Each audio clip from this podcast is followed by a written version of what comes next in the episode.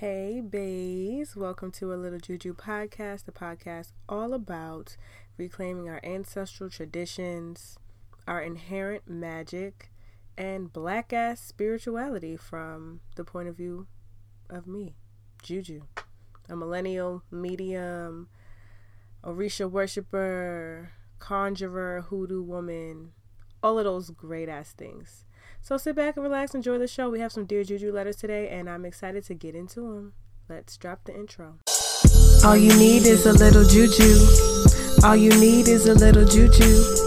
All you need is a little juju. All you need is, all you need. All you need is a little juju.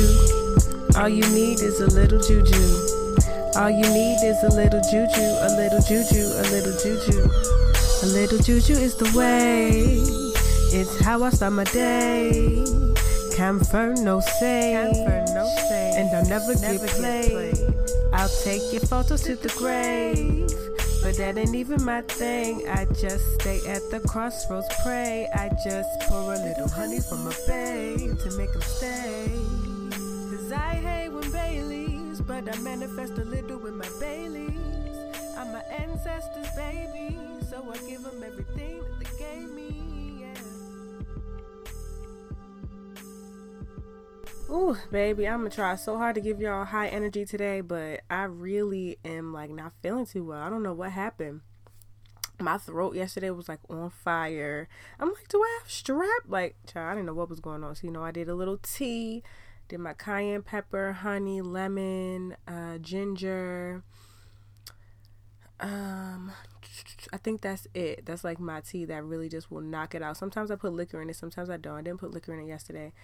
And so today my throat doesn't hurt, but I just feel like that after sick feel, or it could start hurting again. So I'm going to try really hard to just keep it together. I got my tea here though. I got some water, so we should be good. So enough about me. Thank you for stopping by and taking a listen to A Little Juju Podcast. It is the holiday season. I hope y'all are doing well. You're high spirits. I know that this time of year is not always easy for people for a variety of reasons. So I'm definitely sending you all some love and some peace and happiness during this time, whether you're with family, whether you're alone, whether you're with friends, whether you're doing whatever you're doing. I pray that it is well. And if you are feeling a little lonely, this is a great time to sit with your ancestors and talk to them, because they're always around and they are always ready to listen. So just start talking. They'll be there. You'll feel them there. If this time of the year is just a little bit lonely for you. So yeah, I just want to say, first of all, thank you for everybody who sent in a listener letter, a Dear Juju listener letter. I've decided that it is called Dear Juju. So this is your first time tuning in. I actually on Instagram asked for folks to just send me questions that they had, and that this whole episode would be dedicated to answering those questions. I was like, I don't feel like thinking of content. I don't feel well. I'm really on vacation. So I was actually not even going to put an episode out, and I decided no, I'm going to put out an episode, but it's just going to be me answering questions. So that is what this episode is about. I got a lot of good questions. I got a lot of questions, actually. So we're going to try to get through them all. I might not be able to get through every one, but I will space it out so that your questions will be answered in future episodes. And yeah, let's get into the show. Actually, let's talk about how you can sustain a little juju podcast. All you need is a little juju. So a little juju podcast is indie as hell, meaning I think of the content, I take aside time to record, I edit, I produce, I do everything for this podcast. I have to do the marketing and talking about it. And so it's very indie. It's just me. Everything that software or things that I need to buy, the new mics, headphones, that's all on me. So I always ask every episode, if you enjoy the podcast, it would be amazing to me and really helpful to help continue doing this work if I could have some donations. So one of the ways that you can donate to A Little Juju Podcast is through Patreon. And Patreon is this really great site that allows you to pay artists monthly. And so for A Little Juju, I ask for $3 a month. to become a patron for the podcast, and I shout you out on those episodes after you donate, and send you all my good juju and love, and I pray for you. And so that's what it means to be a patron. But if you would just like to help support monetarily, but just a one-time donation, which is also really crucial and necessary, and I deeply appreciate, you can do that through Cash App, and my Cash App is It's Jujubay, and also my PayPal. The email for the PayPal is thejujubay@gmail.com, and all of this will be on the show notes per usual. But I just want to say thank you always to my patrons, and I deeply appreciate y'all, because I could not continue to do this show without the monetary support, because these things cost money, and I'm still saving up to get a new microphone and some headphones and just some things to make it a little bit easier for me. And eventually, once I really, really get a coin down the line, I would like to start hiring Black folk to help me do this work. So hiring Black editors, hiring Black producers, hiring someone who can transcribe this, and so that folks who maybe can't hear are able to see and visualize, or who are able to read the content, because I just want this to get to everyone. So that's why your donations are super, super important. I also want to say thank you to everyone who sent me the opportunity through Google and PRX. Google and PRX were basically doing this opportunity for podcasters to basically give us a bunch of money, and to also give us podcast training on how to make your podcast better, interview tips, just the whole nine. We're working with some pretty popular and big podcasters right now. I did not get that opportunity. Pero I think it was for the best that I didn't get that opportunity. A lot of people sent it to me, so I felt like I needed to apply, and I'm happy that I did apply. But one of the things I was thinking before I applied was just, how involved do I want Google and a bunch of white people to be in this podcast and to be in this content creation, when I'm really talking to a very specific audience, which is Black folks. And I really don't know how much I want them to even hear my work or this. And I can't control who listens to the podcast now. But I just felt a little bit weird having Google be such a big part of the podcast. And so when I didn't get it, it was kind of yeah, that makes sense. I don't think that the opportunity was for me. And I know that regardless, my people are going to make sure I'm good. And because my community always takes care of me, and I take care of my community. So I didn't get that opportunity. It was a bag though. It was a cute ass bag. But there's more opportunities in the future, and this podcast will go as far as it's supposed to go, and it will reach who it's supposed to reach. And my ancestors always got me, so I'm not tripping at all. But I did want to say thank you to everyone who sent that opportunity to me. If you hear of other ones, feel free to send it. 'Cause why not? And we'll see. But that's why, being indie and relying on the community and donations is so important, because these big corporations, who knows what they're looking for? Who knows? They be stealing ideas. You just never know. So thank y'all so much. I'm good. Even though I didn't get it, I'm happy. I still feel I'm deeply supported. I have patrons. All is well. All is well. All is well. If you cannot make a monetary donation, there are so many other ways to donate that truly benefit me, and a big way is sharing the podcast.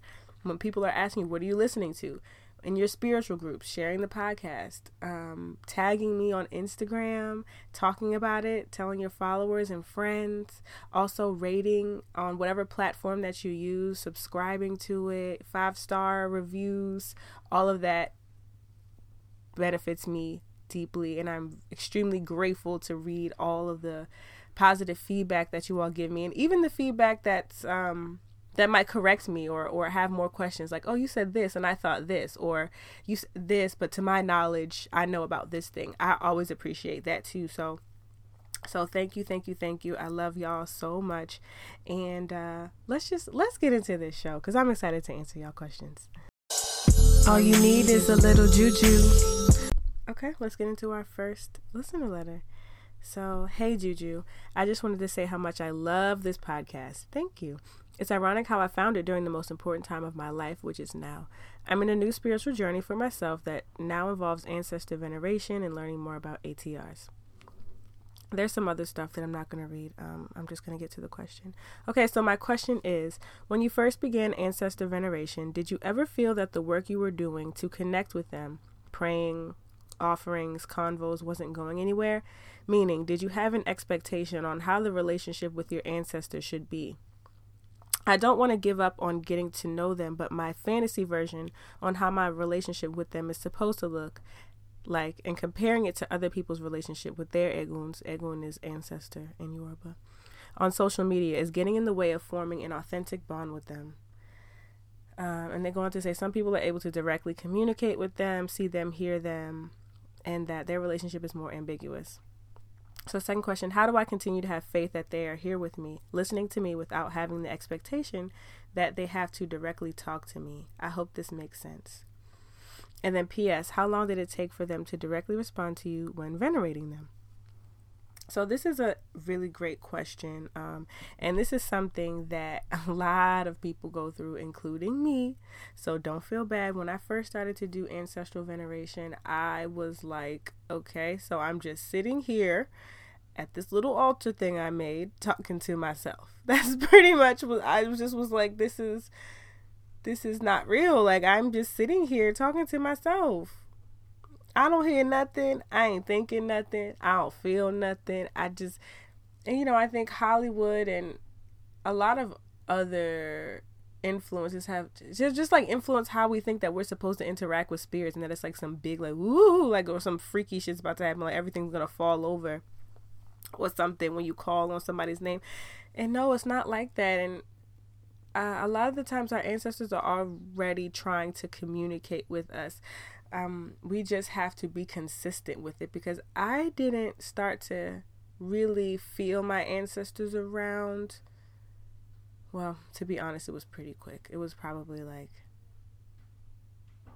the third time I sat at my altar, but it might take a year. It might take a few months. The thing is that you have to be consistent. You have to sit, clear your mind, and think about how you feel when you're sitting at your altar. What changes in your senses do you feel, if anything? Do you have certain ideas pop in your head?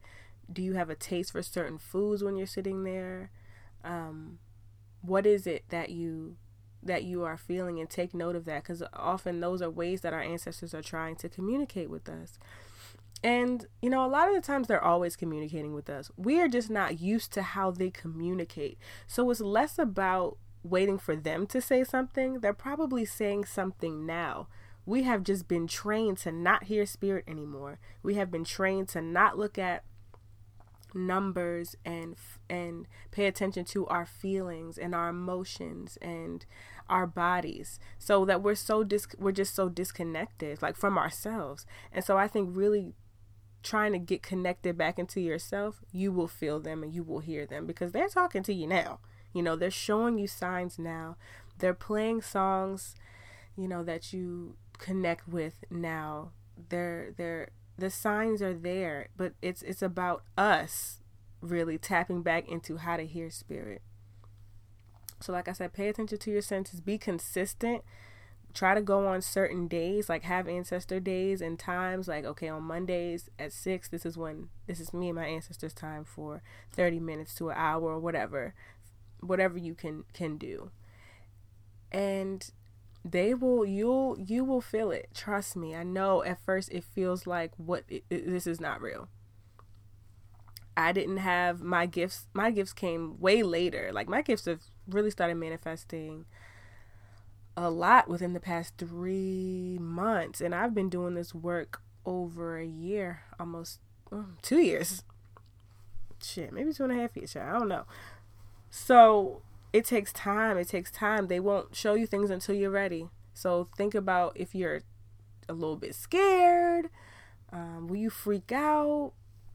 And really assess, like, how open you are to hearing and receiving. Because I used to compare myself to other people. That'll be the huge thing that'll mess you up. Comparing yourself, like, oh, I don't see spirits. Well, how come I don't? Pay attention to what you can do, because you have gifts too. and they'll come, because I used to not be able to see. Now I'm like, what was that? And I used to be jealous of people who could see. So it comes in due time. The gifts develop over due time. The more that you commit to doing this work and the more that you study and train and communicate. But just give it some time and be consistent and let them know that you're open, and check in with yourself around how you feel. Trust, you're going to get there. This is a common feeling, so you're on the right path. You got it. Good luck. Okay. Hello, Juju Bae. My name is Shweetback, and I'm a 20-year-old non-binary nigga from DCA. What's up? DMV area. Even though I'm from Baltimore, we're not really from the DMV, but okay. Shout out. I've been researching Hoodoo, Yoruba, Akan, and ATR in general for the past 3 years now, as I've been in college and got more resources, and I feel as though my ancestors are really trying to pop out, yes, without any word of my researching to family, except for an altar once during Christmas last year. My uncle had now all of a sudden has become an initiate in Yoruba and son of Shango. I'm going to try and become a part of this religion, since I felt Shango's energy showing on of mine around the same time he initiated, 3 months before his initiation. This is a long-winded way of asking, what are your thoughts on utilizing dreams? I feel like I saw my ancestors and possibly in Orisha, not sure, come to me in dreams. I also resonate very hard with my dreams in waking life and seem to go into others' dreams. I used to hear that when you don't dream, it's because you were in someone else's that night. And while talking to my friends about dreams, when I don't dream myself, I usually pop up in one of theirs. What are your stances on dreams? Have you ever had any vivid or telling dreams? Do you ever walk through dreams? Or have you ever heard of anything like this? Any connections to Black esoteric or mysticism you may know of? Love the show. Love the music you've been working on. Thank you so much. Have a blessed day. Thank you, love. Yes, child, I am a dreamer. Like, dream. Dream is me. I dream pretty vividly most nights. I know usually when something is up with me or I'm not feeling well is when I don't remember my dreams. That means I'm not doing enough work. So recently I haven't been remembering my dreams, but they've been starting to come back. But yes, I dream travel. That's a gift that you have. And it's funny that you said, when you talk to your friends and you don't remember their dreams, I mean, you don't remember your dreams, they tell you that you were in their dreams. I've always thought that, but I've never heard that. So when I don't remember my dreams, actually, either I'm not doing the discipline work that I like, the spiritual work that I need to be doing, and I'm like focusing on worldly things, or I am traveling to someone else's dream. So like, if I don't remember, most of the time people hit me up all the time, and it's like, yo, you were in my dream and you did this. Yo, you were in my dream and you did that. And most of the time I show up in the same ways. I'm wearing the same things. Like, I have a yellow head wrap on or a white head wrap, and it's really tall. I'm usually wearing all white. I've gotten initiated in dreams. I've gotten gifts from spirits in dreams. I have gifts in other realms from my dreams. I've met ancestors in dreams. I have seen horrendous experiences from my ancestors during chattel slavery in dreams. They showed me. So yes, dreaming is a gift. A lot of people can tell, a lot about a person, tell the future, the past, all of that through dreams. So that is definitely a skill that you should hone in on. First thing I'm telling you to do is when you wake up, the first thing that you need to do is write those dreams down, because they will tell stories. They will give you insight. They are full of information, and you can decode those dreams. If you talk to someone who does dream interpretations, you can start doing it yourself, looking up themes. Remember how you feel when you wake up from the dreams, because ancestors come through dreams all the time, and so do deities and spirits. I know a lot of times people say that it is in Orisha, but there's thousands of deities that exist, so it may not be in Orisha, but probably spirits come through dreams all the time. Dead people are spirit guides, spirits that just might be around. So keep at it. Like, dreaming is important. Dreams are what, Harriet Tubman has talked about dreaming, not even just of freedom, but having visions in dreams about which ways to go and what was safe and what was not safe and routes to take. I mean, dreaming has got us, literally gotten our bodies and our ancestors free. So definitely don't sleep on that gift. No pun intended. Get it? No, don't sleep. Dream, but you should sleep. Okay. But yes, for sure. Honing on it. It's a special, special gift. You are a dream traveler. Welcome to the club. You got it, boo. Oh, that reminds me. I've even dreamt about... Spirits talk to me a lot in dreams. Actually, spirits talk to a lot of people in dreams. I just want to say that. A lot of people, especially Black people, have dream gifts. Last night, I told y'all I wasn't feeling well earlier. And I kept getting told different medicines that I need to try. I've been healed via dreams. One time I was super sick and I saw this like Black man, which I think is actually one of my guides. And he put all these herbs together in this bucket of hot water and he told me to put my feet in it to make myself feel better. And then instructed me to do that when I woke up as well. Last night, Spirit was telling me that I needed to give myself Reiki on my throat. So like I remember being told that and I was in my sleep with my hands around my throat, but I was giving myself Reiki. And like I said, I woke up and didn't feel pain. My throat didn't hurt anymore like it did yesterday. So, yeah, dreams are powerful. So definitely write your dreams down like I said. But I did want to add that part too. Oh, God, I keep adding more because it keeps popping in my head. Don't forget, you can always ask questions before you go to sleep and see if you can get them answered, especially if you're a dreamer. Things that you're pondering and thinking about, get a specific question down. Say it out loud. Put it in your spirit and see if your ancestors or spirit will answer that question for you in your dream. So thank you for this question. This made me think. Happy dreaming. All you need is a little juju. Okay, next question is, Dear Juju, what is a good way or ritual to protect yourself while you're journeying through your spiritual awakening? Thank you for that. The first thing that pops in my head is Fiery Wall of Protection. So Fiery Wall of Protection is a hoodoo way to protect oneself, not just through spiritual awakenings. Because I'm not exactly sure what you mean by that or what you're trying to protect yourself from or something specifically, but fiery wall protections are just protection in general. Spiritual protection, physical protection all the way around.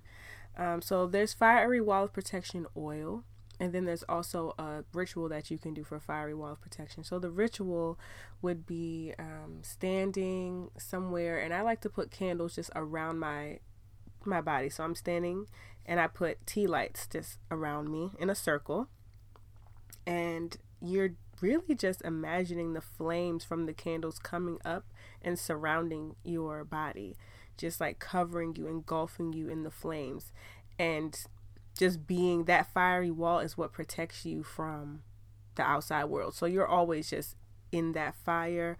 Once you do this ritual regularly, the fire will start to just always be in the background. Like you'll be able to see it and feel it. So I don't really do the ritual a lot now anymore, but that's because my fire is constantly just going and protecting me. So that is a easy ritual to do. Even if you don't have that many candles to put around you in a circle, just you could do a couple, you could do 3, you could do 9, or you can do none. And if you have the willpower and the vision to just imagine just fire coming up from the ground and just covering you like in a circle, then that's doing a fiery wall of protection.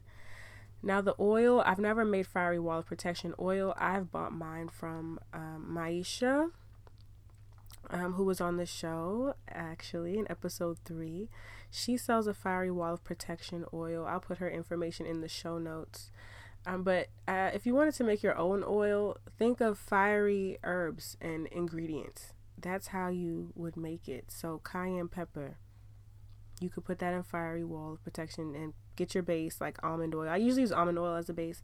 You can do different bases. Research what you like to do. what feels good for you. Another hot herb, you could put ginger. Cinnamon is hot.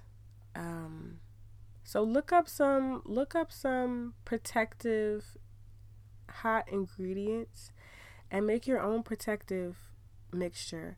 But you can also buy it from, different conjurers. I think Keaton also sells a Fiery Wall, but I'm not sure. But I'll put their information in the show notes if you want to buy, a powerful worker's Fiery Wall. Why not?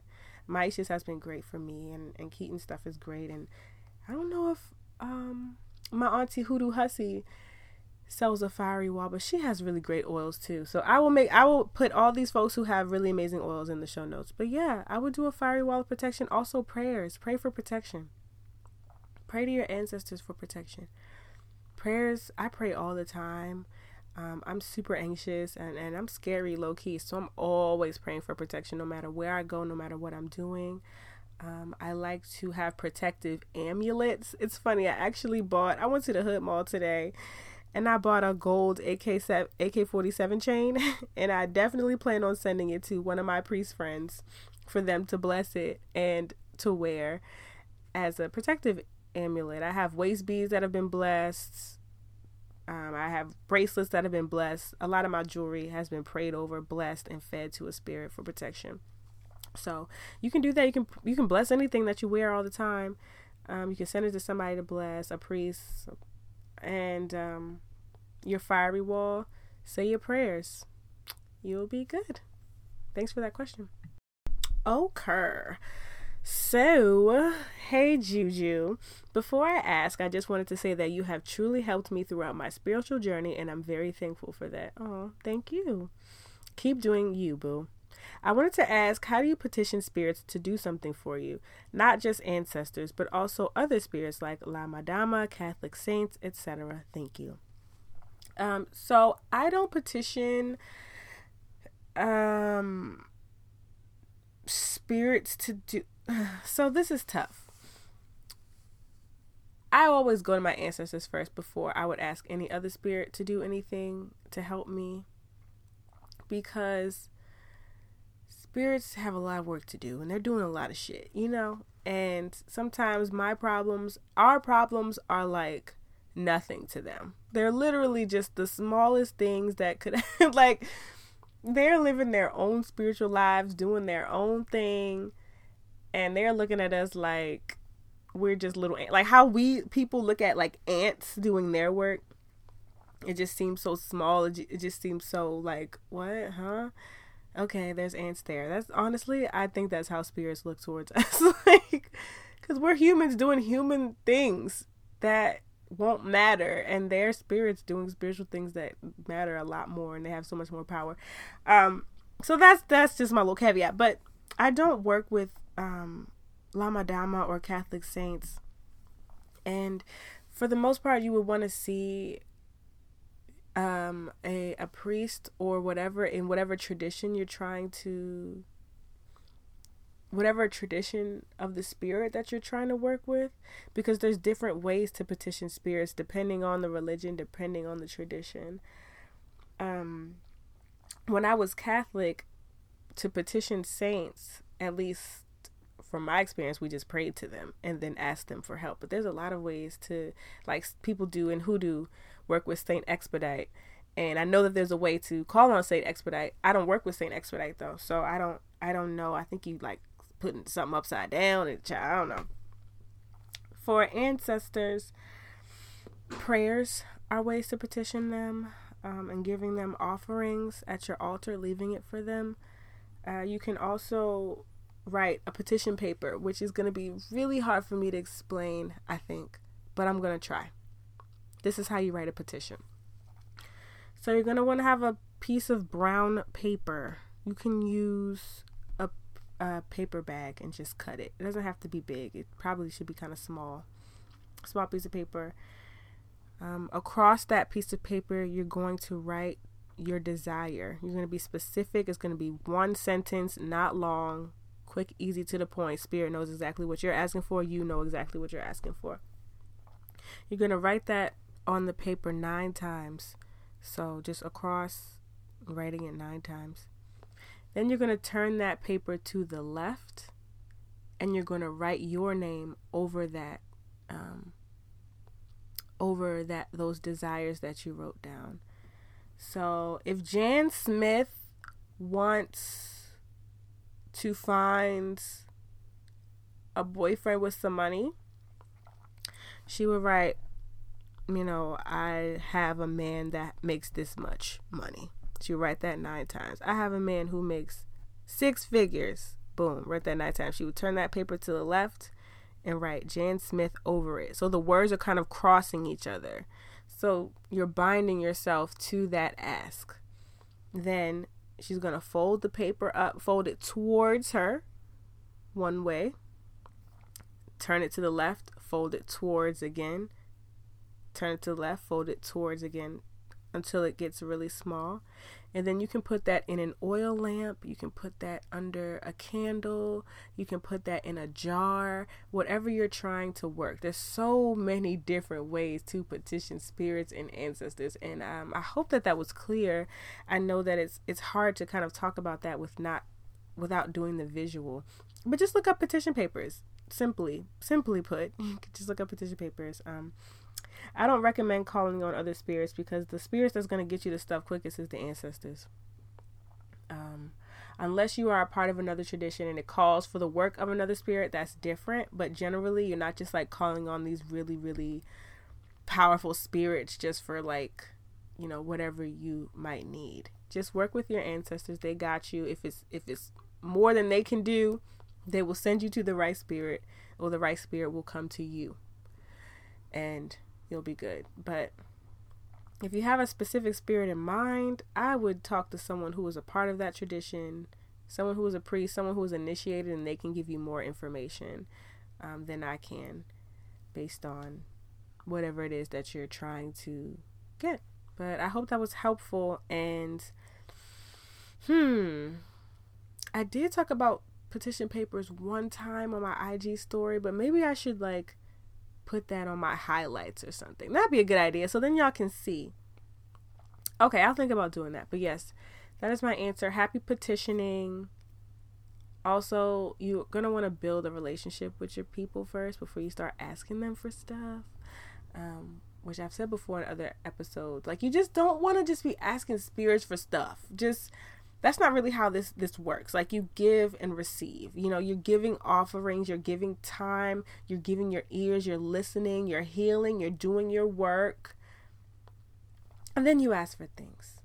You know, it's a give and take. It's a, you know, I don't want people to think that this work, and I'm not saying that you think that, but I know that people do think this, that getting, you know, being involved in ATR is just like, oh, now I can just like ask for stuff, or like now I can just petition all these different spirits that exist. And like, no, it can be really dangerous to call on certain spirits.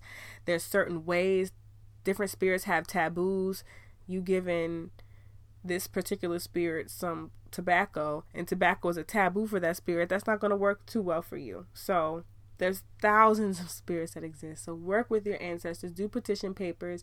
If that's too much, or it was hard to understand how to write a petition paper, just write what you want down on a piece of paper and burn it. And pray about it. Pray about it often. Think about it when you wake up. Think about it before you go to sleep. Tell yourself that you have it. Manifest it for yourself, and you won't even have to ask any super powerful spirit. But your ancestors got you. They will bring you all the things that you need. Have faith and do the work. All you need is a little juju. Okay, so my next Dear Juju question is, how do you learn how to divine with coins? Okay, I love coin divination. Coin divination is amazing, and it can get really complicated when you first start. It can even be complicated if you've been doing it for a while, which I have been, because it's just really a method of getting yes or no questions answered. So the first thing that I'll say before divination is, it is so important to establish a relationship with your spirits, your people, before you start divining. Why? Because otherwise you don't know who is answering those questions. You don't know if you're actually talking to your ancestors or some rando spirit that just popped through and took over the divination. You don't know what kind of spirit it is. So you will know if you're building relationship with your people and sitting with them consistently. You know how you feel when they're around. You know what their energy feels like. You know that that's an ancestor or a spirit guide or whoever. So when you start the divination and you feel that, you're like, okay, my people are here. Okay, this is good. Otherwise, you run the risk of not really knowing.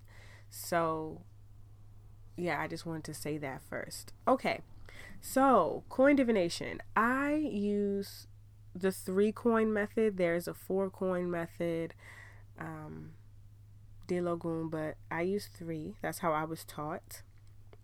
So I like to use gold dollar coins, but I've also used quarters. I've also used pennies. If I didn't have my divining tools with me, which you should always carry with you, but if I didn't, I would find some pennies or some coins. I would clean them off, say a prayer, put them in some salt water, put them over some running water, or just use my hands or whatever, cleanse them, and use those tools. But I like to use gold dollar coins. You get them from the bank.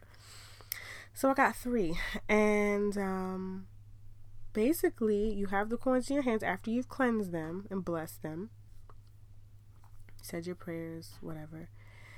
You put the coins in your hands. You ask your question, your specific yes or no question. You shake it up in your hands. I like to shake it up 9 times. Then I cut my hands and I blow into the coins. You just drop them on a hard, flat surface. And however they fall, it gives you your yes or no answer. So if it falls on 2 heads and 1 tail, that's what we call a soft yes. So it's like, yeah, or some people understand that as like, yeah, maybe, like that's cool. If you get 3 heads, that's a hell yeah. Like, go for it. We support that. On the opposite side of that, if you get 2 tails and 1 yes, that's like a nah, you probably shouldn't, no. And 3 tails, hell nah. Hell to the nah. No, don't do that. And that's pretty simple divination. I want to have an episode for divination, so I'm not going to get too much into this, but the main thing is be specific as hell. I'm talking about you. If you think your question is specific, it probably ain't. And you need to get even more specific with your question. Don't ask, am I going to get a good job this year? What does that mean? What is good to you? Is good money? Is good you like your coworkers? Is good it's close to your house? Is good you'll be able to excel and keep and get paid more each year? What is good? So don't ask, are you gonna get a good job this year? That's not a good question. I also say to stay away from questions that are about the future, because the universe changes, and that is the only thing that is constant, meaning divinations can change. The energy changes. There are constant shifts. So when you ask about the future, in that moment, it might be something, you might be asking about something good that could happen in the future. But the next month, if something changes with you or you started doing something different, that might not be the move for you anymore. So it's the energy changes, which is why people sometimes they get readings every every 20 something days, because the energy has changed. So you could get a new divination and it's different, and you might not have to do the things that it said to do the first time. So try to ask about the present moment, things that you're experiencing right now. You can do future, but just know that shit always is changing. And do not ask the same question more than once, because you will get confused. Don't keep asking, you know, do y'all approve of my partner? And they say no. And then you say, well, what about, do y'all approve of him if, like, don't, no, that's not, you got your answer, let it be that. Don't try to do too much. Don't keep irritating the spirits, asking simple shit, and don't ask shit that you already know the answer to. Do not, if you feel like, I'm going to just leave it at that. Don't ask questions that you already know the answer to, because then you'll get confused, because you already know. And sometimes we look for confirmation, which I get, because sometimes I feel like I know, but I don't know. So I want spiritual confirmation. I think that's fine. But sometimes my ancestors are like, no, like, we're about to confuse you because you know damn well you shouldn't be messing with this person, and you keep doing it. So there you go. Now you're going to be confused, because we're going to say, yes, we like him. Now what? No, we don't like him, because you already know that. So don't ask questions you already know. Don't ask the same question over and over again and try to change it up a little bit to get a different response. Try to stay away from asking about the future, because energy is always changing. And be specific. Specific, specific, specific. Yeah. That's what I'll leave. Yes, those are my divination tips. Also, there's so many different ways to divine. I love a good coin divination, though. It's just so great. And then once you get really good, you're able to give the answers context. So then your ancestors will start speaking to you. I put speaking in quotes, not necessarily that you hear their voice, but you'll get ideas. You'll get, you know, if they say no about something, you might see why or understand why. Or if they say yes, or maybe you'll start to feel like, oh, okay, because now it's not my time, or, oh, I haven't done this work, or, you know, I can't get this job now because X, Y, Z. But, you know, I asked them questions about everything. My ex, you know, when they were looking for a new apartment, like, we divined on which one, like, they should choose and live. So divination comes in, like, is so, so important to me, especially for me as someone who, like, really has a hard time making decisions. I'd be like, I'm going to just let my ancestors make the decision, child, because I don't know, but I think they're starting to get a little bit irritated with that, because they're like, no, you need to learn how to make decisions. So I definitely have relied, I think, on divination too much sometimes, which is what another thing I'll say. You know, trust yourself. You have intuition. You have thoughts. You know what's right. You know what's wrong. Like, don't rely on them too much, but they are there and they can help us, and you can divine on anything. I divined on the other day. I wanted to order this wig, and but I didn't know if it would get here in time, and so I divined on it to see if it would, and they was like, nah, it won't. So I was like, oh, I can't get the wig yet because I won't be here to pick it up, the package. Like, you know, so divination is great. Try it out. Follow those tips, and you should you will really, really grow. But remember, divination, like anything, takes time. It takes practice. Getting the questions together take practice. But over time, the longer you do it, the better your divinations will be, the more spot on they'll be, and you will really be shook. You'll be shook. So happy divining. I absolutely love this next question. It's just so real. It's so real. Okay. Dear Juju, can we use magic to manipulate our bodies? I need a flat tummy to really get the coins I desire, but I'm not genetically predisposed at all. Shaking my head. If so, could this be achieved through concentrated spell work on my own? Any tips would be great. Or would I have to seek someone out to perform a ritual on me, concentrate energy from a certain spirit? I really love the podcast. Thanks for the help. Thank you for this question. This question comes up a lot, I notice, in like different spiritual groups that I'm in. People like just wanting to do something different to their bodies and wondering if you can use magic to do so. You can use a little bit of juju to do any freaking thing. So yes. However, I don't know if I'm the best person to answer this, just because I've never tried it. I know that people have. I know that I knew someone who was selling a big booty oil, and from my understanding, it worked, but I don't remember who that was. But I will say that Keaton, who info will be in the show notes, I remember he posted a testimonial about one of his oils, and I do not remember. It might have been the sex oil, I'm not sure, but that someone's breasts grew from using it, and that's what they were trying to achieve. So essentially, yes, but I don't know if people are like making like flat tummy magic oils. Like, we got flat tummy tea, now we got some flat tummy juju.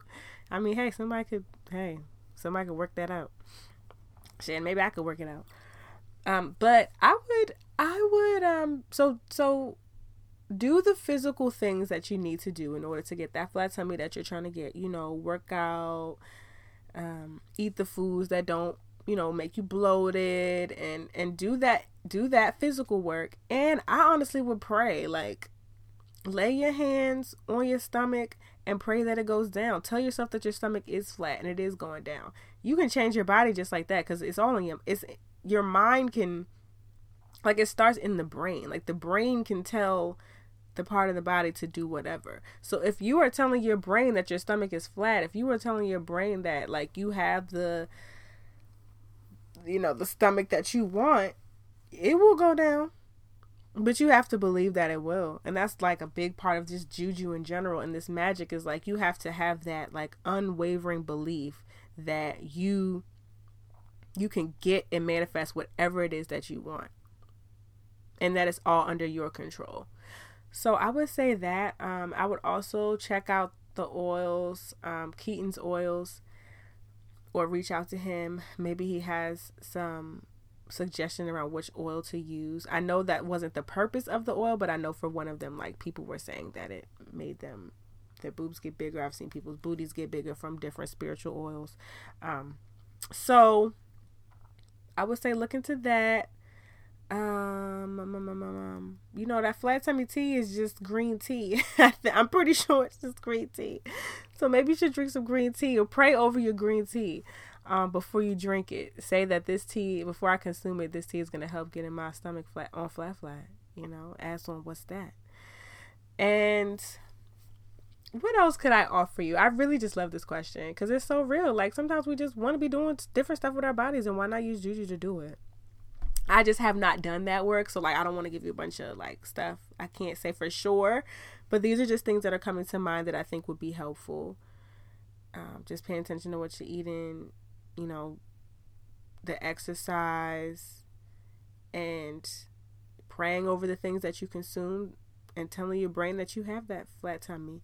And, you know, I know that you want to get a flat tummy, but just speak coins over your life. We're like, regardless of what your tummy's looking like, speak wealth, speak finance, speak all of that, regardless of the coin, that money comes to me no matter how I look.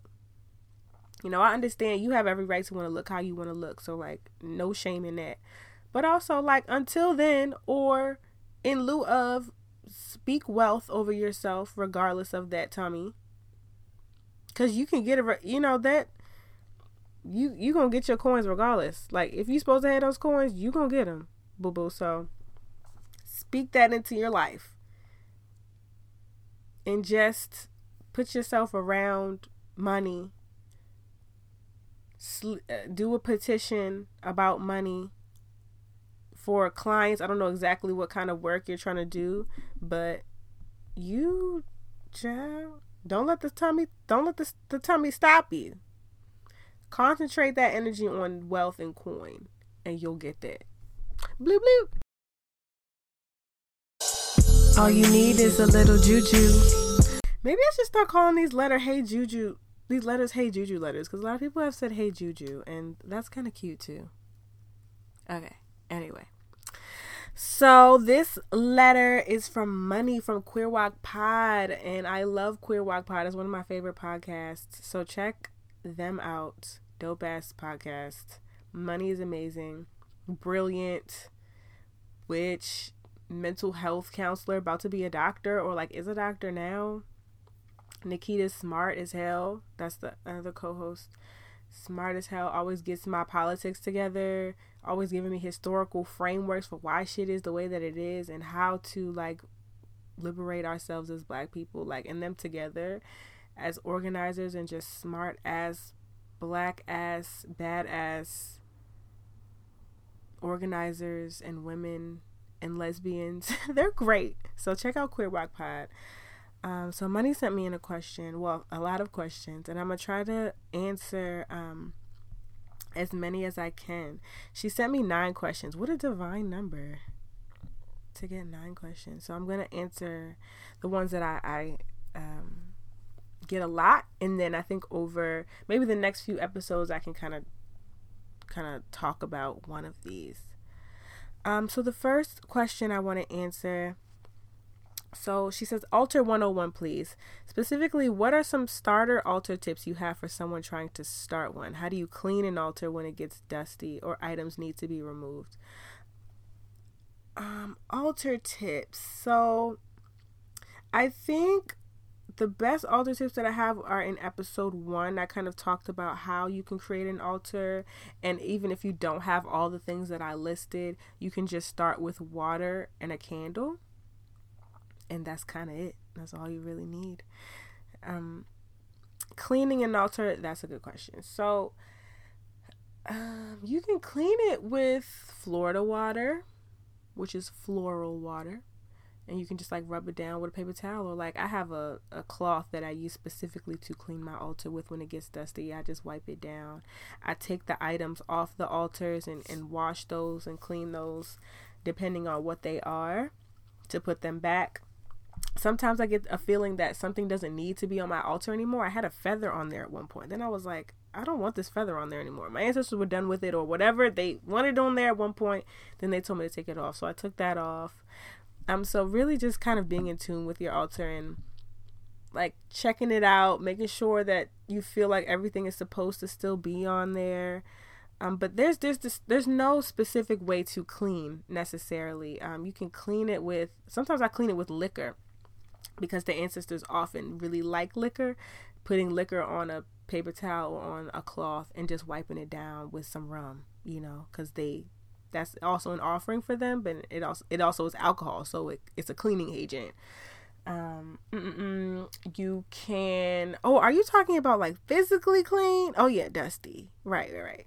Because you can also spiritually clean your space too, which you will want to do with like different herbs, resins that you can burn. I like to burn dragon's blood incense. That's a good kind of clearing away, spiritually cleaning the energy. I also use yerba santa for protective barrier. The yerba, yerbasanta, protective barrier around the altar. Yeah, that's it. Don't get too caught up. I mean, just like you would clean anything, you can go ahead and clean the altar with that, but it depends on like what, you know, materials that you have. Or is your altar on the ground? Is it on wood? Is it on a metal table?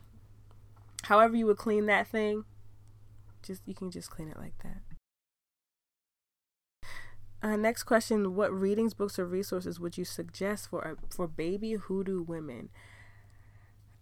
Definitely Working the Roots, Mojo Working, like all of Zora Neale Hurston, Mules and Men specifically. Also, I can't remember the one, but it's about like Jamaican hoodoo. I can't remember the name of it, but I have a book list on my website. It's jujubay.com. So check out the book list, and I have books up there that you should look into. Jambalaya, and because right now I can't think of like authors or anything, but yeah, check out my website. There's a book list on there, and I have stuff for beginners. The next question I have is, you briefly mentioned it, but what is clairvoyant, claircognizant, clairaudient, etc., and how are they used? What do they add to your practice? So clairvoyancy is being able to see spirits, like voy, to see.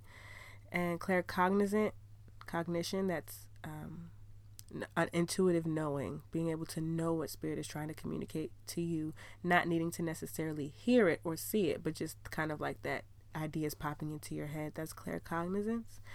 And clairaudient, like it you know, the root word, like auditory. So to be able to hear. Did I say that right?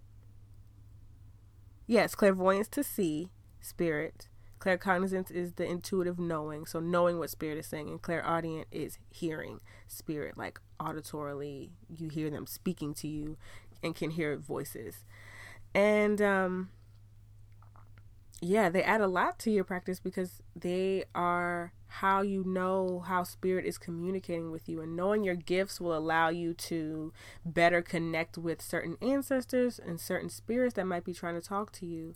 And so I think in a previous episode, I used the word like, oh, I heard my ancestor say da-da-da, or I hear this, or I heard that.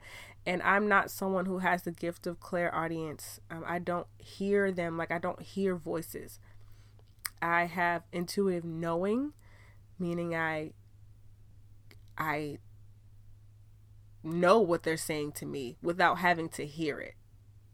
So does that make sense? Like, just like, I guess it's like strong intuition, but like if I'm communing with the spirit, I don't hear them talking back to me like, oh yeah, girl. And so then I was like, da da da, but I know that the spirit was trying to help me in a situation because that's how they told me, but they didn't tell me like, cause I heard their voice. I hope that it's clear. So knowing what your gifts are, and there's more than that. There's clairsentience, which is feeling spirits, which is another gift of mine. I can feel when spirits are around me. I feel them near me. Sometimes I feel them laying next to me. On my left side gets tingly usually when they are around. When I'm about to get possessed, I usually feel, well, most mediums like can feel when it's about to happen because of that gift of clairsentience. So there's a lot of clairs. You should probably Google the clairs, and there I've seen a few lists, different places that show you what your gift could be. And so really like think about when you're interacting with spirit, what things make sense to you, what things come up, how you learn. It's like we all have different ways of learning. We all have different ways of communicating. We all have different ways of learning from spirit and communicating with spirit. And a lot of these gifts overlap. You might have one and not the other. You might have three and not the rest, or you could have all of them. So just really try to figure out what you think your gifts are and really hone in and try to work them and pray that you can grow in those gifts so that it's easier for you to communicate and so that you don't feel like, you know, kind of going into one of your other questions around doing it wrong or feeling like imposter syndrome. You'll know that you don't have imposter syndrome because you know that you don't hear spirits. You know that you feel them. So you know that a spirit is around because you feel it, and you might not hear like so-and-so, but that's cool because that's not your gift, or that's not a gift that you've developed yet, but you have the gift of being able to feel them. So then work with that. How do you feel when they're around? What do they do? What feelings do they give you? It's really about, I guess it's like just paying attention to the self and like, and what and how we start to move when we're engaging in a spiritual practice, and what we start to think about when we're engaging in a spiritual practice. Kind of like what I talked about in one of the first listener letters. It's really like learning yourself, and just like people, you know, they're like, how do you learn? Are you an auditory learner? This is the same kind of process, just, you know, through the spiritual realm. What?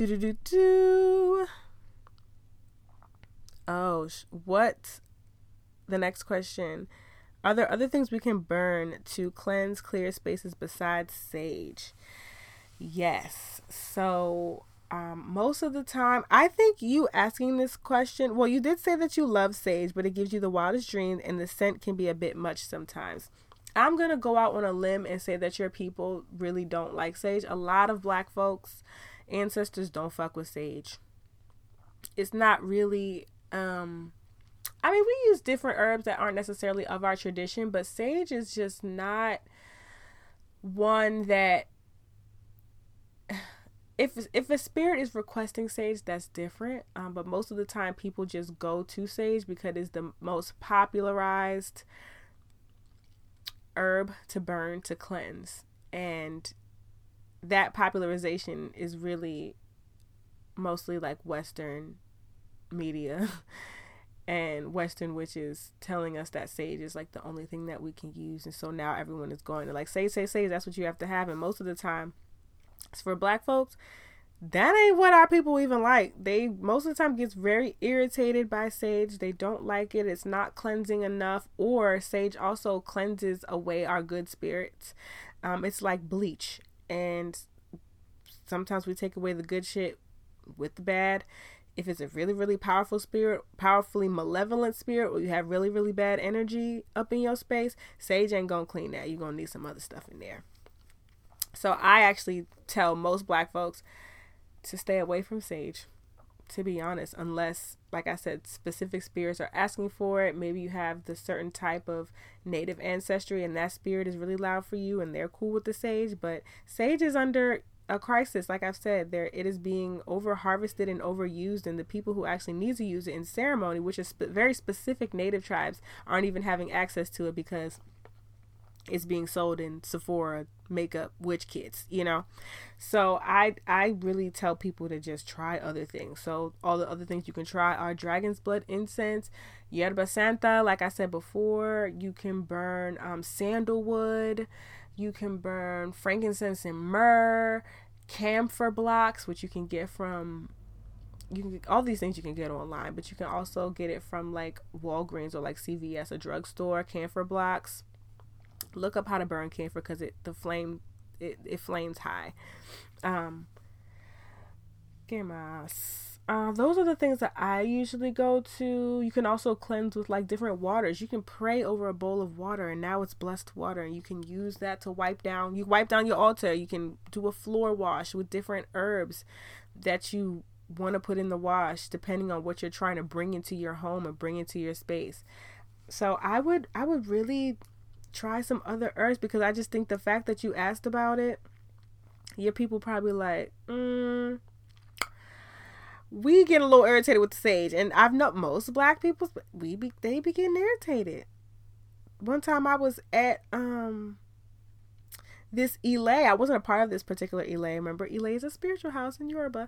I was at this elay with my friend. It was her elay, and this woman was talking about how she like burned sage at her altar with her ancestors, and I just immediately just got like repulsed, and not because of my own feelings about sage, but just I was just immediately repulsed. It was her spirits, and I was like, hey, I know I don't know you that well, but just your ancestors do not want you to burn that.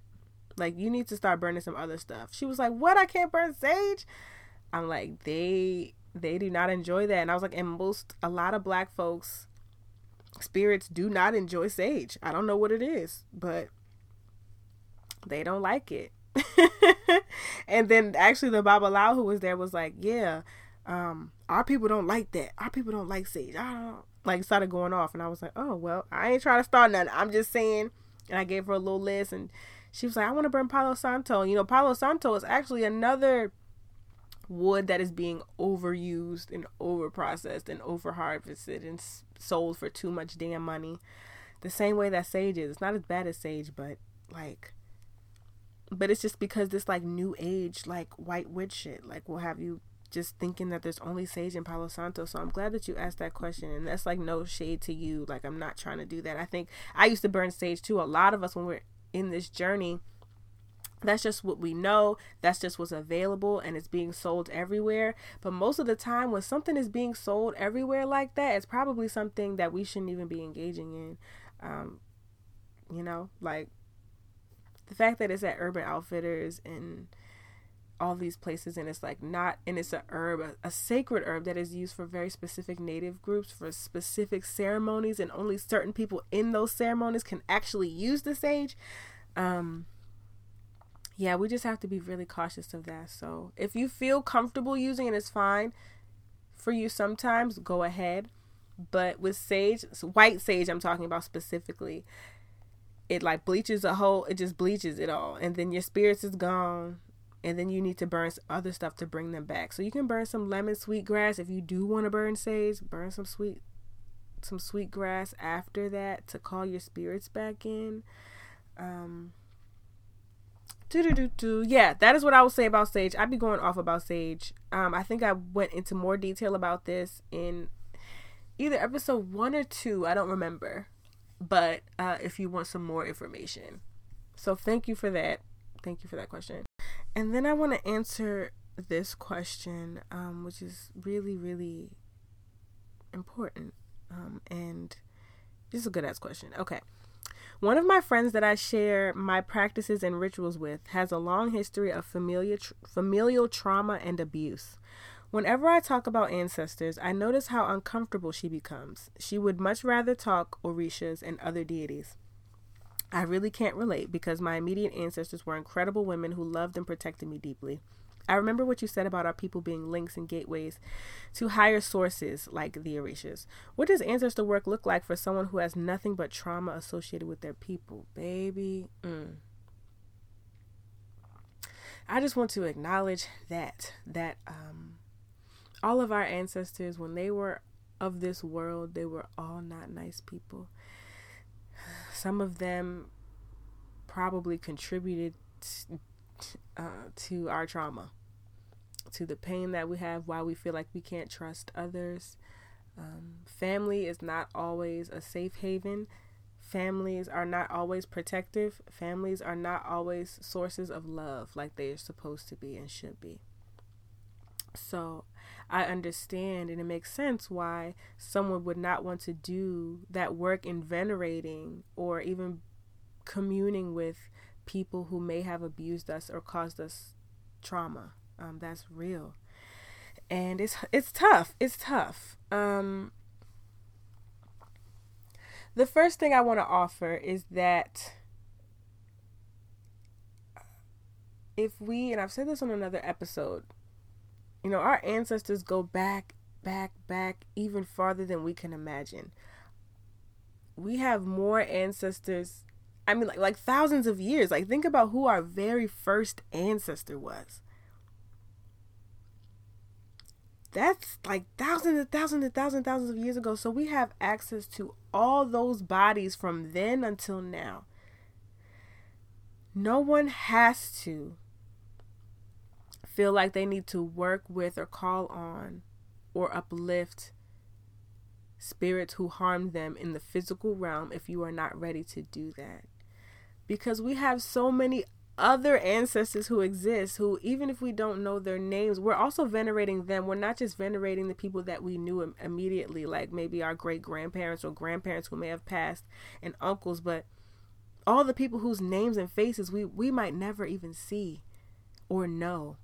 They still love us and still care about us because they are our family, and their job as our ancestors is to uplift their lineage. It is to stop that abuse from happening. It is to stop that trauma. And by doing that ancestral work, we flip the switch on that abuse. All of the traumas that we are genetically passing on to our children, doing this work cuts that off. So I want to just bring that up because our ancestors are more than just the people that we remember. And so it's important to do this work for all of our people. That's one. Two, I would say you're not obligated to work with an abuser. You're not obligated to work. That's your choice.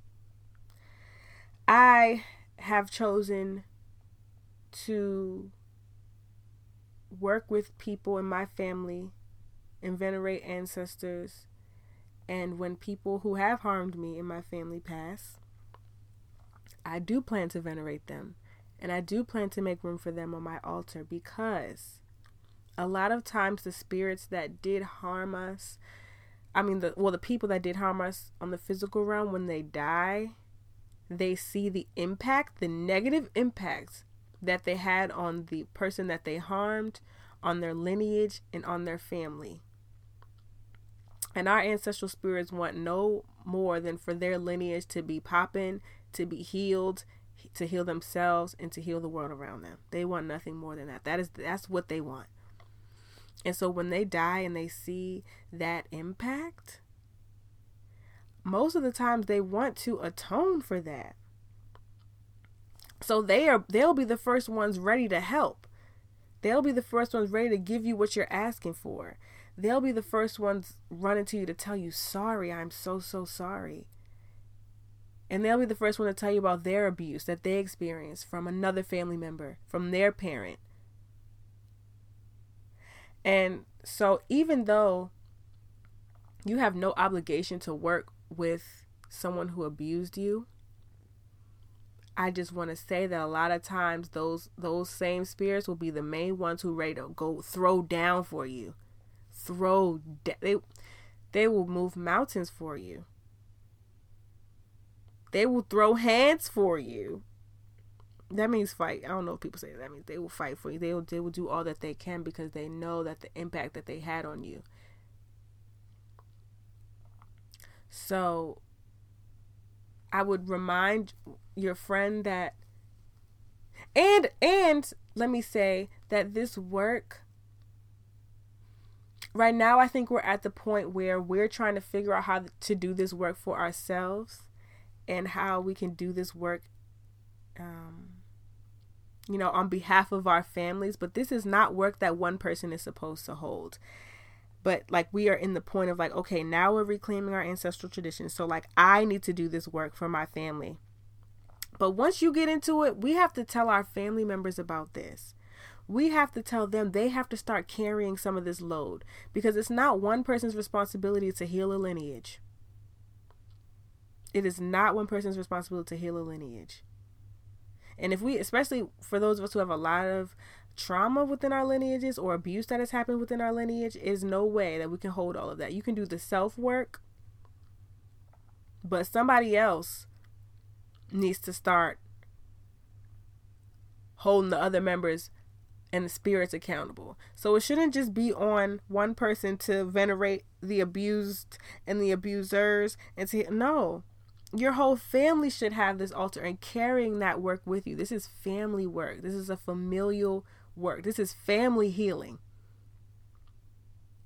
A lot of individual healing happens, but this is communal shit.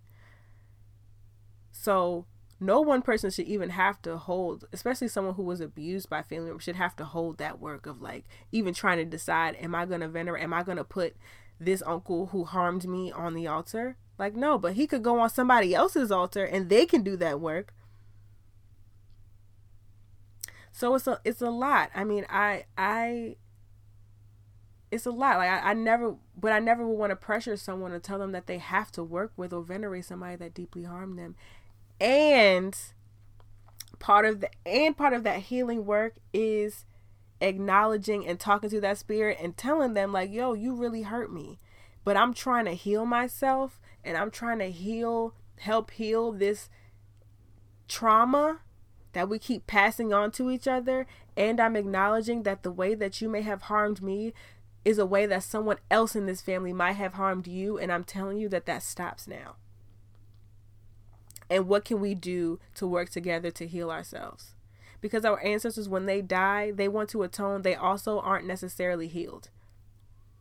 A lot of them are still stressed out. Our people have been through so much pain and trauma and just, oh my God, just terrible ass shit. They often die with that. And that's why as the living, it's our responsibility to do this work and uplift them and pray for their spirits. Pray for them to elevate to the highest of the heavens and rest.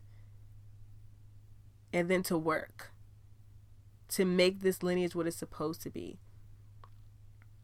to turn off that switch so that we're not continuing the same type of trauma. Because a lot of families, a lot of similar traumas happen in families. If one person experienced this, another person experienced this in the previous generation, another person experienced that in the previous generation, like the trauma stay the same for the most part. Like it started from somewhere, a source, and then that source kept birthed and the trauma just continued. So it has to be someone's responsibility to stop it. And we have a right to choose, am I going to be that one to stop it or not? And if it's too much, it's too much. But we can't access those other spirits who can help us if we're not doing that lineage healing, if we are not doing that ancestral work, if we are not doing that familial work. Because our ancestors are the ones who care about us more than the Orishas. The Orishas love us, or whoever. I'm just using the Orishas because they're the most popularized West African tradition. They love us and care about us, yes, but you gotta have that. You gotta have the ancestors on. That's your first line of defense. Your people. First line of defense. So, I hope that was helpful. Ancestors first, always, because they're gonna guide you to the right tradition and other deities that might need to step in and help and support. But your ancestors are the ones that vouch for you in the spirit realm. If a spirit don't know who you are, if you're going to some really thousands of year old deity who's existed and has its own life going on and doing its own things in the spirit realm, just asking it for help or wanting to connect with it, it's gonna be like, who are you? And why? Why should I? And what you gonna do for me? But if an ancestor vouches for you in the spirit realm, or they know an ancestor who might have worked with that deity, then you'll have a whole different experience with that particular Orisha or whoever you're trying to contact. But if the ancestors say, no, you can't bless my child, Oshun not gonna... She's gonna be like, oh, okay. Because that's who your representative, your ancestors are your spiritual representatives. So you calling on all these other spirits, you gotta make sure your ancestors are right. And make sure that they're getting what they need so that you can get what you need. So doing that work with them, it is a healing work. It is not, I could just go on and on about this because it is so, I think it's so crucial for people who do have familial trauma and abuse. Because this type of work heals in ways that a therapist can't touch on. And doing it together, you in therapy and you doing the ancestral, baby, you are doing the damn thing. You are doing the damn thing. But this work is the true spiritually sustaining work. Healing work. I have healed so much doing 3 months of ancestral veneration than I ever could have in a year's worth of therapy. Because that's just it, you're getting into a deeper part of your soul. Like you're getting to a deeper part of like history. And past trauma that we hold. We hold our ancestors are us, literally. Like, not in a woo-woo sense. Like, we are literally our ancestors. Because they are who birthed us. And our faces are their faces. And our bodies are their bodies combined. And not just that, but like their pains are also our pains. Their joys are also our joys. Their traumas are also our traumas. The things that they've seen are also the things that often we have seen. Their burdens are our burdens. So at some point we have to make a decision to, I'm not continuing this anymore. We're done. We're not doing that no more. This is not how this lineage is going to show up. And I need y'all support to step in and help me with that. I hope that was, I know I got super long winded because it's a lot. And you know, when we talk about doing work that is not rooted in like Western ideologies, this concept of discarding people, even people who harmed us, looks a lot different. And I think as someone, speaking for myself, raised in the West, raised in the United States, it's like when people do things that aren't good, you just say, fuck you, goodbye. And we have every right to do that. And there are also other ways to figure out how we can heal from that allows for that person to heal, the person who may have harmed us to heal, and for them to atone for what they did and understand what they did, and then do the necessary things to heal and somehow offer some type of retribution for that harm that they caused. So that's kind of how this ancestral stuff can look too. Yeah. And so I will stop there. If you have more questions, please reach out to me about that, because that is just something that comes up a lot and is so important. All you need is a little juju. Okay, I actually have 2 more questions, but the show is getting a little long, so I will answer the last one in another episode. But my next Dear Juju question is a quick one. It says, what is the spiritual significance or meaning of when you constantly run into people you know in unexpected places, like other cities and out of the country? Thank you. So, I mean, it could mean a bunch of different things. I would say, so you all might need to make a deeper connection. Perhaps there's something that you need to be more intentional about building with this person if you're constantly running into them, especially like in other countries and cities. I would be diligent in trying to figure out what that could mean by establishing some sort of different relationship with that person. Even just bringing it up, like, okay, this is kind of uncanny, like we keep seeing each other, like what's this about? Sometimes, a lot of times, we connect with people that we were connected to in other realms. Sometimes we connect with people who we were friends with and family with in other realms, and so we connect again on the spiritual realm. And sometimes we feel like I guess it's more so like when you feel like you know someone really well, or you like really get to know, or like you really feel connected to a person. You might not know them that well, you know them, but it's just like, I feel like I've known you before. I feel like there's something else here. A lot of times there have been people that maybe we were lovers in a past life, maybe we were friends in a past life, maybe there's so many different things. We could have been related in the past life. We could have been married in the past life. So I'm always just, I think it's important to there's no one answer for this. It could be a whole bunch of different things. But if that was happening to me, I would be intentional about building a relationship with this person and saying, like, what do you think it is? Like, why do we keep running into each other?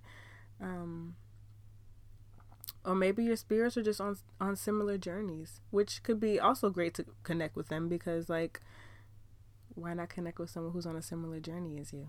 So I'm sorry I don't have like a super deep answer. I just, because there's not one, but yeah.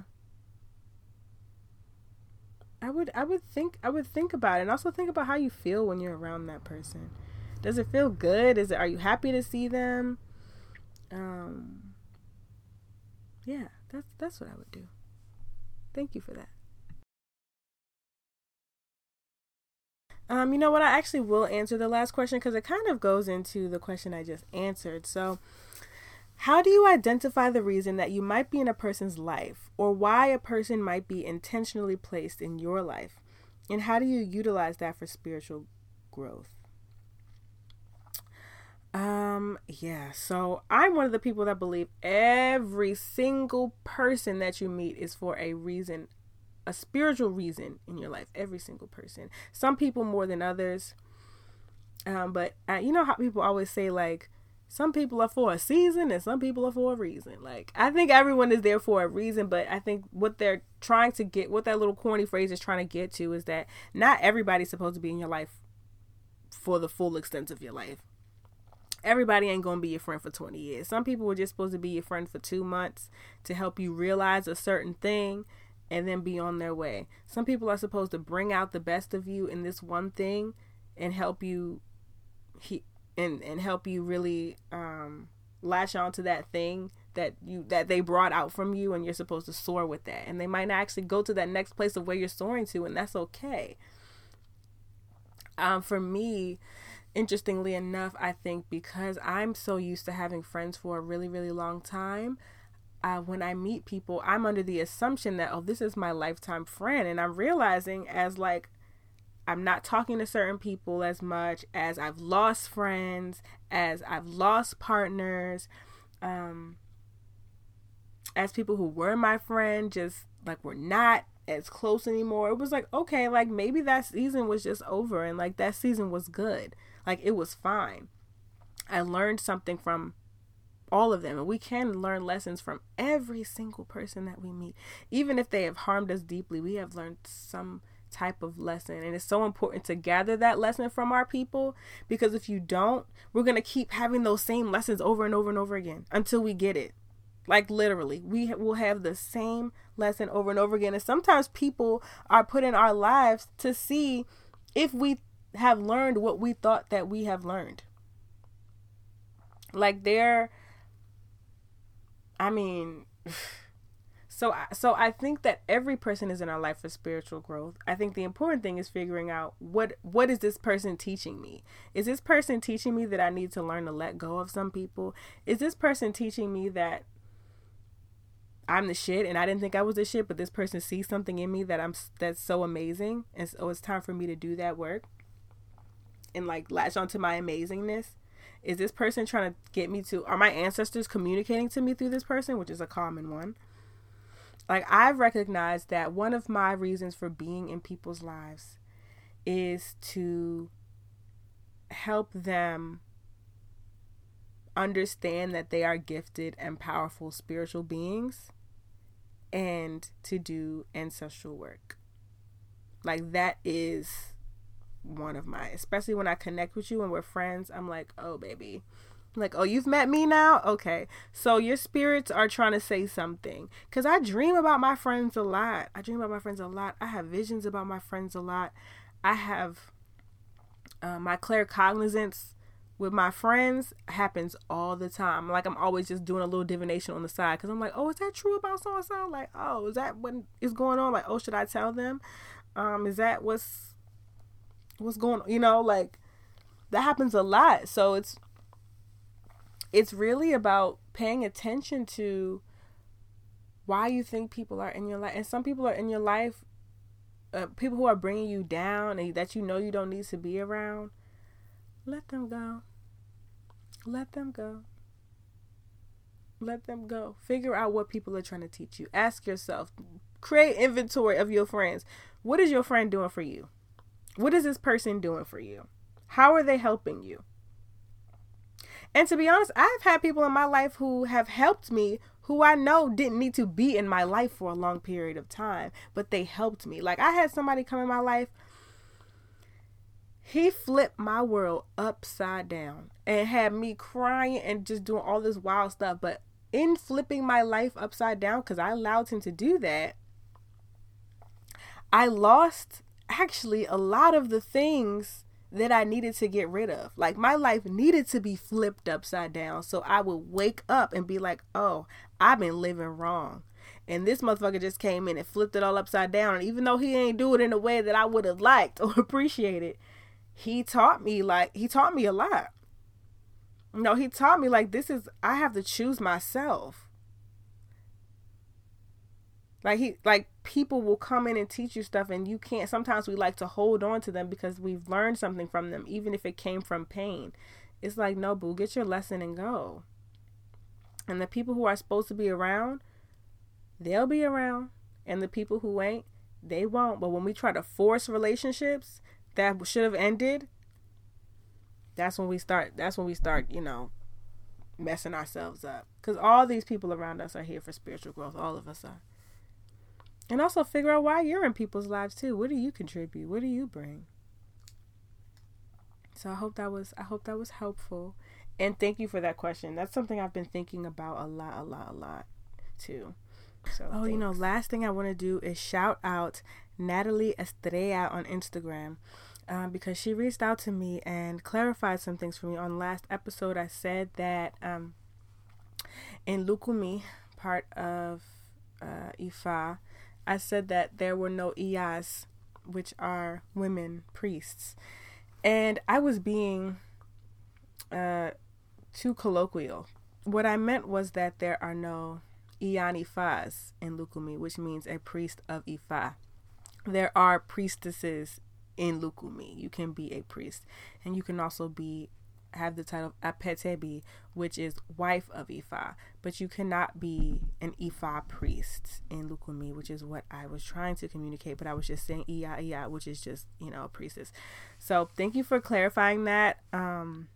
I just want folks to know, just if you listen to the previous episode, just women can be priests in Lukumi. They just cannot be priests of Ifa, like in Isheshe, women can be priests of Ifa. So I wanted to say that, but now that that's out the way, I just want to say thank you to everyone for tuning into this episode. I was literally like, yo, if y'all don't